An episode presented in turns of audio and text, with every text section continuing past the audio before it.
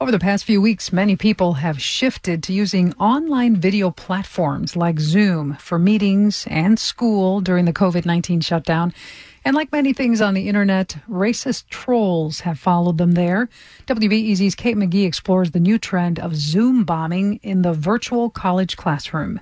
Badia Ahad teaches African American literature at Loyola University Chicago. This week, she'd prepared a class to discuss the dystopian novel Parable of the Sower by Octavia Butler.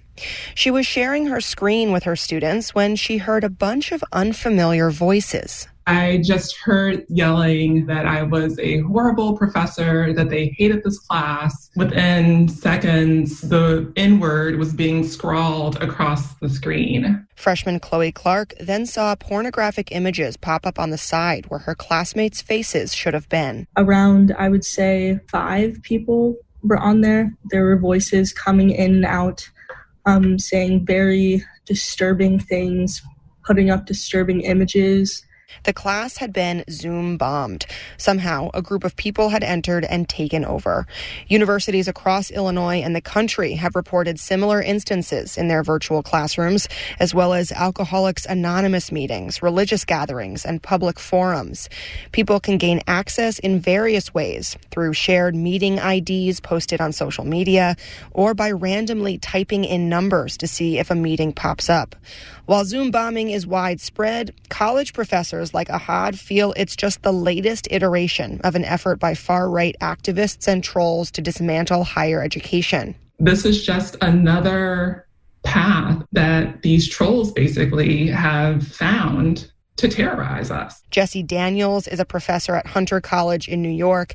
She's studied racism on the internet for more than two decades and calls these trolls innovation opportunists. White supremacists look for these opportunities in new technology to do these disruptive acts. So this is not surprising, really.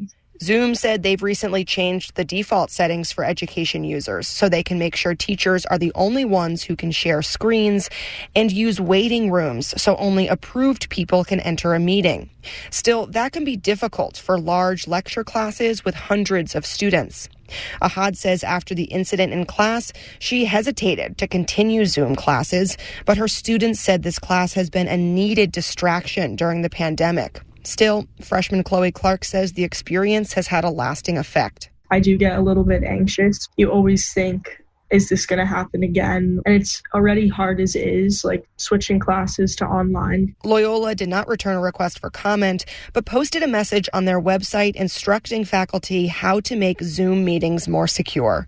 Kate McGee, WBEZ News.